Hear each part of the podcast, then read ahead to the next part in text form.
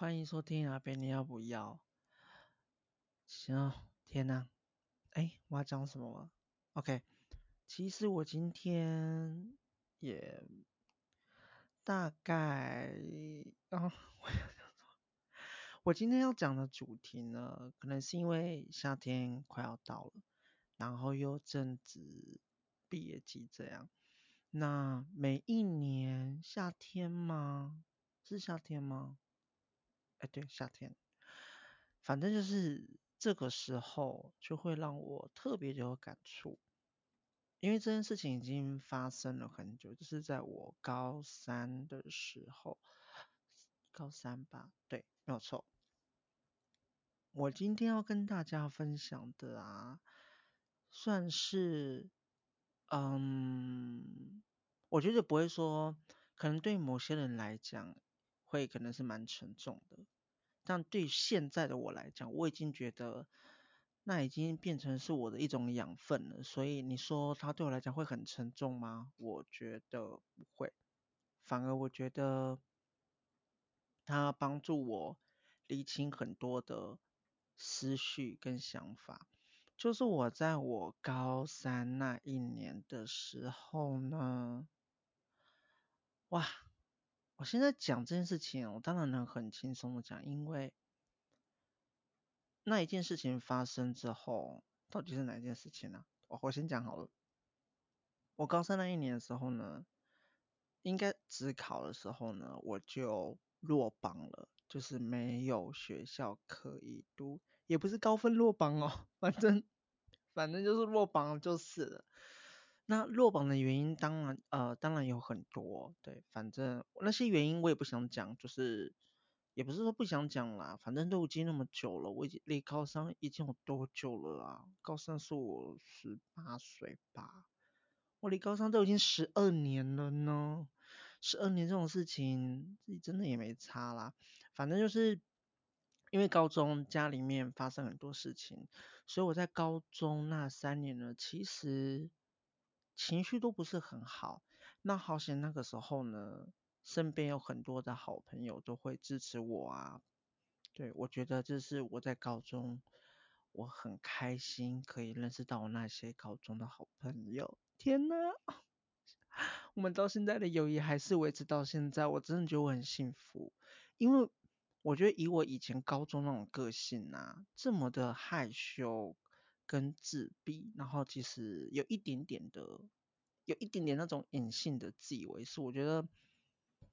也不奢求自己可以交到几个好朋友，可是呢，我在高中里面认识了真的至少啦，到现在还有在联络的话，就是我的好闺蜜们。那他们在高中。我那个时候遇到很多事情的时候，其实默默的、无形中给我很多的力量。even 他们在高中，每一个人高中都有自己的事情要忙嘛，他们忙社团、忙谈恋爱啊什么的。那我觉得，嗯，那当然我那个时候高中也有，就是反正就是家里发生很多事情这样，但是他们还是会给我支持鼓励。所以，哦天哪，顺便。顺便啊，各位闺蜜们，如果你没有听的话，爱你们哟，对啊，最近好久没见了，直接在 Podcast 告白，没了，因为我真的，我真的很，我真的很，我真的很很爱我这些闺蜜们，就是我那些高中的朋友，反正你们知道我在讲谁就好了。然后我那个时候高中高三，反正我就是落榜了，那我就没有学校读啊。那当然，朋友们有跟我讲说，哦，没关系，你就再加油。那当然就是重考啊。其实你说，我觉得会刚刚好选在这个时间讲，我觉得也不错啦。因为我相信，嗯，我高中呢，我先大概简介，我高中的时候呢，我是读，就是要把我的母校讲出来嘛。反正就大家自己去知道的人就自己去找。对，我高中的时候，我就是读桃园的第一志愿这样，然后结果吧，哎，可是那一届落榜也不是只有我一个啊，对我来说好了不起的。对，反正我就是读桃园的第一志愿。那基本上在那种以前那个年代，升学挂帅，的观念下，你落榜了，就算别人没有看你不是，我那个时候我非常的瞧不起我自己，因为，嗯，我自己的想法是认为，嗯，怎么说也拼到了第一志愿，那结果呢，我还。我考上烂的学校就算了，我还是根本没有学校可以读，所以当然就是身边亲戚呀、的，呃，也不是只有亲戚啊，就是身边很多人有一些各种的冷嘲热讽啊，还是怎么样的。但是我觉得那些来自外力的伤害就算了，其实我到了后面。最伤害我自己的是我对我自己的认同，因为在高中之前，我觉得这么努力的读了书，可是呢，我却读到没有学校可以读，我根本就在混呐。其实我真的就是在混呐，虽然很多人会想要帮想要帮我，就是找理由哦，因为高中发生什么事情啊，所以影响他的情绪。但是我觉得。这些都是自欺欺人啊！其实我自己知道，我真的就是在混。但是，但是，就是觉得，嗯，反正就没有学校读了。那在那种观念下里面，我就非常的看自己不起。我觉得，我那个时候其实的生存价值，就是觉得我身为一个学生。但是我这样读书读到没有大学念了，那我的价值就没有，就完全没有了。那我能干什么？其实啊，刚刚好就带出了一个，我觉得不论是呃从以前到现在还会有发生的，就是所谓的呃，因为我们在社会新闻上面也看到很多学生因为功课压力大怎么样，然后可能。就是会想不开啊，这种其实这种事情屡见不鲜。每一次我看到那一些人，我呃，当然每一个人的成长背景跟家庭环境一定都不一样。那当然不管怎么样啊，我觉得都不要去做那件事情。但是他们那些人的心情我非常能懂。很多人都会说，学生就是只要读好书就好了，到底有什么困难的？然后呢，你不仅呢没有把你的本分做好，然后呢想不开，然后动不动就是呃会做出一些比较不好的事情，那很多人就会怪说，到底学生你们的压力有什么好好大的呢？等你出了社会之后，开始上班赚钱，压力才大。这个我当然也认同，但是我觉得，尤其是毕竟。在桃园的第一志愿嘛，所以也算是名校。我觉得在名校出来的学生，我当然不能说整个名校人是这样，名校里面就是卧虎藏龙的太多了。但是就是因为卧虎藏龙很多，里面呢也有各种人跟各种故事。那反正我就是我自认为我就是在那种体系里面，我就是非常低阶，就是以前我也是这样看自己的。那我就我就读书读到没有学校了。那虽然大家。呃，表面上不会讲，那他们心里面怎么讲我，我也不想去管，因为我觉得那不重要。但是我来自于最大的伤害，就是我对我自己的批评，以及就是我父亲那种什么都没有说，可是眼神里面透露着极度失望的那种隐形伤害啊，那种东西，我觉得你没有经历过的话，你很难知道那一种那种对你失。就是你的家人对你失落的那一种，那种神情，对，其实那个时候我是真的有，但是，嗯，那时候我很年轻，我也不知道怎么去表达，我只是觉得天哪，那我我我到底该怎么办？但是我作为一个学生，我没有学校读，那我的价值又在哪里呢？所以那个时候其实，当然就还是补考啊。那高中的闺蜜们呢，每一个人都有学校读了，大家都去过他们。就是全新崭新的大学生活这样，那其实那个时候我其实也是有一点点羞于去见他们。其实我那些闺蜜们完全不觉得怎么样，但是我自己觉得就是哦天呐，就是这是我自己给自己分类，因为我连自己都看不起了。我觉得他们是有学校的，我是没有学校的，那我觉得我没有资格跟他们处在一起，或是在一个生活圈。其实那个时候我是真的有这种想法的。那当然这种想法是错的，因为我觉得真正的朋朋友呢，不论你的处境怎么样，如果还会在你旁边的，我觉得这些人都要把握，因为他们不是因为外在的条件而跟你在一起，他们是因为你这个人，你的本质，你的个性。而个性这种东西呢，我觉得是最重要的。那。反正我就是把自己看得非常低，非常的羞愧于他们。那在家里面呢，准备考试的日子也蛮煎熬的。虽然感觉好像就是生活都蛮平淡的。那偶尔听到高中的闺蜜们会分享给我一些，就是他们上大学的精彩生活。那当然，边听也边开心，但是心里面呢也会不断的在淌血，就觉得说天呐，我我比他们晚晚一年。其实后面想想，其实我也就是晚一年而已，其实也就没怎么样而已。对，但那时候完全不会有这么成熟的想法。反正那时候在家里面读书，准备第二次考试的时候呢，心里面是煎熬的。那在这么样煎熬的状况下呢，你读书当然就更不会，你更不会专心读。可是因为你又必须得读，可是呢，你在读的过程中，你又不断的一直想说：天哪，我再不读，我难道我要第二次没有学校读了吗？所以你的焦虑反而是在你的内心里面不断的堆叠跟堆加。所以那个时候其实就觉得天哪，我整个状态都非常非常的不好。那我那个时候还没，我还是用那种所谓我是，虽然我很，虽然我没有学校，但怎么说我还是就是那一个名校毕业的学生。我把这种制约呢放在我身上，我自己没有跳脱这个制约，所以我就会觉得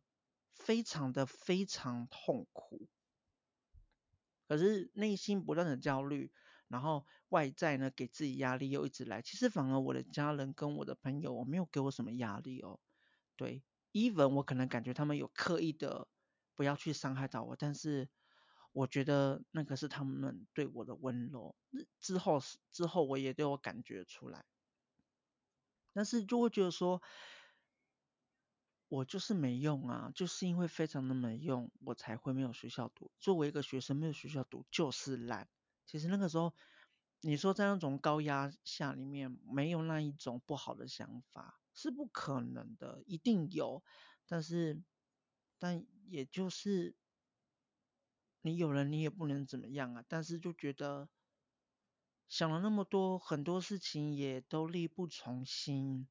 那身边好的朋友、闺蜜们全部都在试试新的生活，我也不想去打扰他们，所以很多的东西我都自己的盖挂承受。我也觉得这也只能自己盖挂承受。所以我不知道，可能是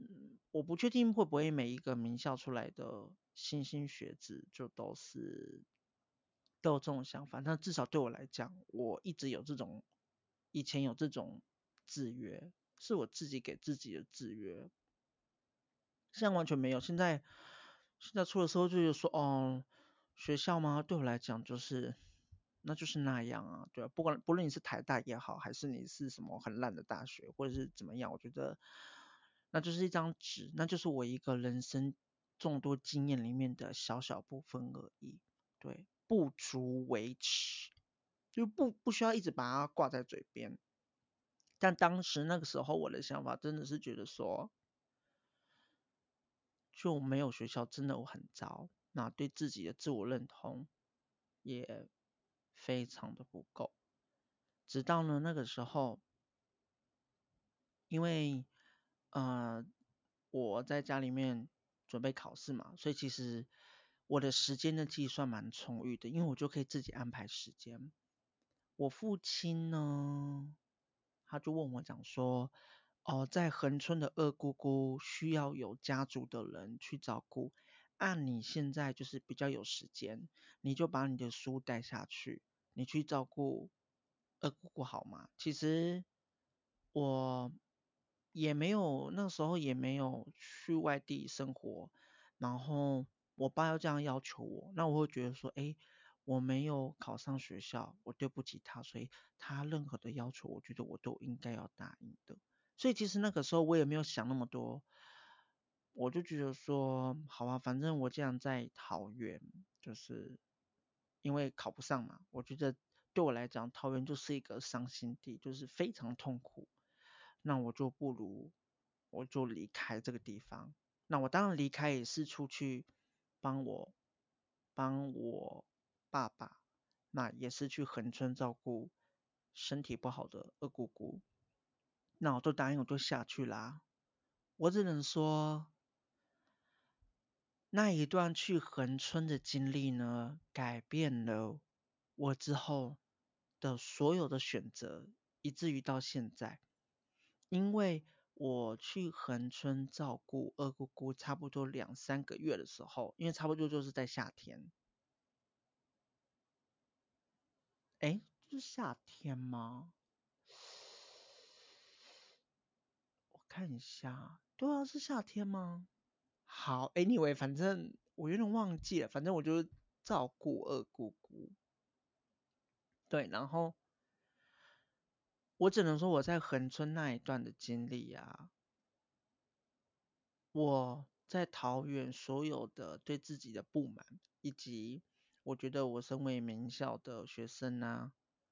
的各种制约啊，我一到恒春生活两三个月，在那边过了非常。轻松惬意，恒春的微微风，每一天吹着我，然后我每一天都要骑脚踏车去恒春古城那边这样绕啊，然后去吃米苔目啊，去怎么样啊？然后二姑姑在休息的时候呢，我就出去帮她买便当，也是顺便就是逛街。我觉得我在桃园所有的重担跟非常负面情绪，在恒春。全部都被吹散了，因为我不知道，可能就是因为我离开那一个伤心地，我到了一个新的地方，所以很多事情对我来讲也蛮新的。因为我那时候也才十八岁，也没有离开过桃园。那我一离开桃园，我就直接到台湾蛮南端的地方去。而那个时候呢，恒春的南部天气就是一年四季就是都非常的好，风明媚。微风徐徐，阳光暖暖，然后就是一个学生骑在那一边。其实我到了恒春一个月之后，我真的慢慢感觉很多我想不通的，我很纠结的。我记忆在那边之后，我都慢慢松绑了这些的认知。当我呢照顾二姑姑两三个月之后回去。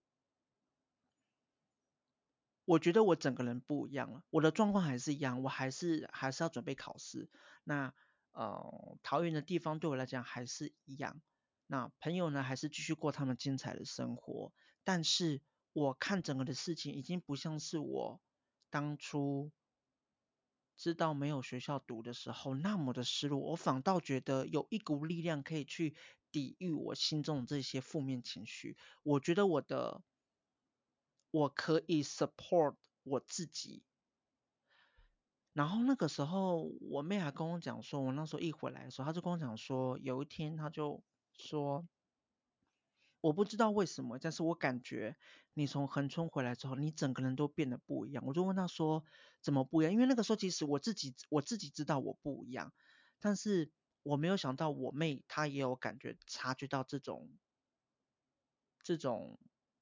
差别，然后我就问你说是怎样的不一样？你形容我看看，就是，然后我妹就说，就是感觉你好像整个人放松、轻松，好像把很多事情想通了。我就说没有错，因为我的确在恒春里面，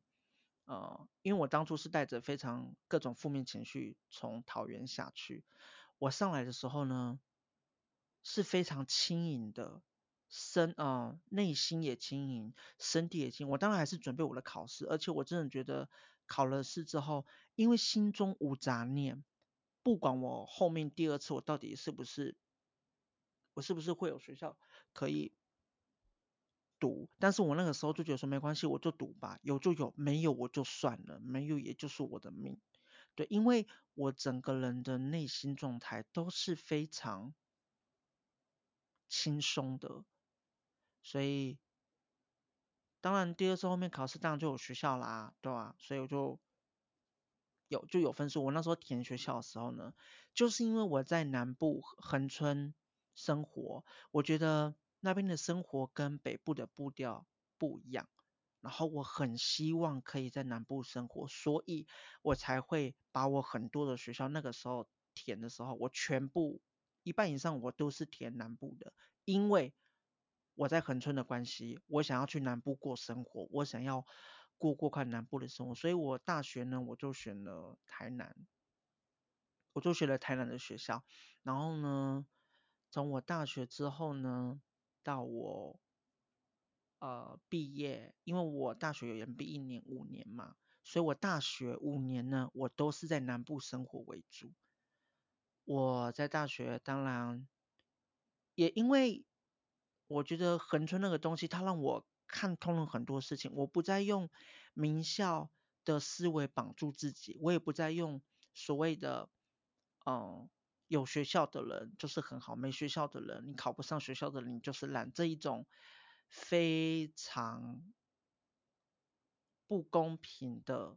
二元思维绑住自己以及绑住别人。我觉得，就算我真的没有学校，那又怎么样？我觉得我的特质不是仅限于学校，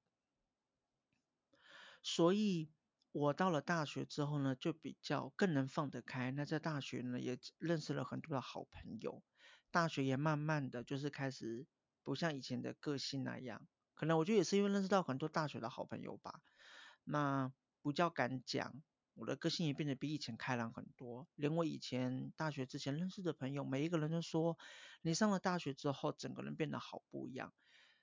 当然，我觉得大学认识的朋友有关，但是我觉得最重要的就是是很我在两恒春的那两三个月非常的重要。如果那两三个月没有吹上我心中的那一些愁苦跟苦读的东西的话，我觉得以我的个性，我一定会把自己沉溺在那一种负面情绪里面。那一个人在一个负面情绪久了，我是不知道他未来的发展会是怎么样了。但是我觉得这个总会是不好的吧，因为你就很像是把自己浸泡在一个非常非常毒的环境里面呢，其实真的很不健康。那所以，我有的时候。大学毕业开始工作之后，有时候会在网络上面新闻看到什么什么的学生，因为呃，可能不见得是不见得是考不上学校，可是因为功课的压力啊，搞得很大，忧郁症啊，然后再不记得就是可能就是有跳楼的啊，或是轻嗯轻生好了，就想不开这样。我其实不甚唏嘘，因为我能懂那种感觉。当你还是大学之前，当你是一个学生的时候，我不知道其他，我不知道其他非名校的学生是怎么想，但是我觉得，毕竟我也是名校出来的学生，但我觉得那一种想法是，当你在十八年来，你这十八年来，你唯一的价值就是我要把书读好，因为爸爸妈妈，爸爸妈妈为了让我读好书，所以呃，他们家事也帮我做，什么。哦，很多事情呢，我要的他们都帮我，所以呢，我的认同价值就是只有读好书。结果我在书这边呢，我竟然没有达到爸爸妈妈的期待，那我不仅让他们失望了，我也找不到我个人的人生价值。我觉得这件事情真的是，人生真的没有那么窄，对，是，就，当然每一个阶段，每一个阶段一定都会有自己的压力，然后。可能也会觉得我们过不去的关，但是我真的觉得学生那个阶段，学生一定有学生的压力。没有当过没有当过学生的人呢，你绝对不知道学生痛苦在哪边。没有工作的人呢，你一定也不知道，就是就是呃，哎，这是什么？应该说，你没有工作经验的人，你一定也不会去了解说工作对你来说多重要，因为处境都是不一样的，所以我觉得痛苦，我觉得是不能去比较的。但是，我觉得学生有时候在社会上面听到很多这种新闻，我觉得，我觉得很感叹，因为我觉得他们的人生不只有。成绩单上面的分数，以及什么学校，他们因为他那种心态，我我太了解了，因为我当初就是要把自己，也就是把自己锁在那个里面，就是我觉得说，我的人生就是只有某个某个学校，我的人生就是只有什么什么分数这样，但是人生真的很大，我现在也才三十岁，其实也算是年轻的，那我。当然，我三十岁有我三十岁自己的问题，但是我觉得现在可能正在准备考试，或是之后准备考试的这些高中生们呐、当然该努力要努力，但你们的人生不会只有你们的分数、你们的学校，相信我，我觉得那些都是虚的。就如果真的表现不好了，我觉得就是要相信自己吧。对啊，所以今天就是想要跟大家分享，哎，也就是因为这样啊，所以我那个时候我在恒春生活两三个月的时候，我对恒春以及垦丁非常的熟，所以那时候大学啊，而且我是读南部大学，很多人不都什么夜冲啊什么的，对我来讲那都是就是不需要啊，因为我在那边我玩的比那些大学生玩的还要透彻，我根本不我根本不需要特别去夜冲那边。而且我觉得现在的恒春跟垦丁呢，跟我十八十九岁那个时候已经完全不一样了，对吧？但是我觉得这真的是一个很美丽的安排。我如果当初没有答应我爸我要下去照顾二姑姑的话，我就不会选择我要在南部读书。那我在南部读书呢，我遇到了很多很好的朋友，也交到就是。不错的闺蜜，我觉得这些选择呢，看似都毫无关联，可是我觉得后面想，我觉得它都是默默的在影响我的人生的轨迹。所以我觉得，我觉得就是真的啦，学生学生的世界真的比较狭窄，比较小。那。上了大学，大学毕业之后出社会工作啊，我觉得世界比较大，真的发生任何事情，就是不要把自己局限在在那个里面。我觉得，就算身边的人可能没有办法及时帮助你，但是一定要相信自己，就是你还会有更多的价值。去发现，然后你要自己去找那些东西，把这些价值呢，你要自己去找，自己来定义自己，不要由外在啊、社会什么东西来定义你，这真的是太 boring 了，真的是不要，对啊，现在呢是夏天，我最喜欢的季节就是夏天，然后又刚刚好想到这件事情，就想要跟大家分享，对呀。今天就大概是这样吧，我是觉得不会很沉重，因为我现在讲这件事情，我觉得，我觉得我是蛮轻松的，对啊，所以，如果有任何想法的话，都可以留言给我哟，对吧？那么今天就到这边了吧，拜拜。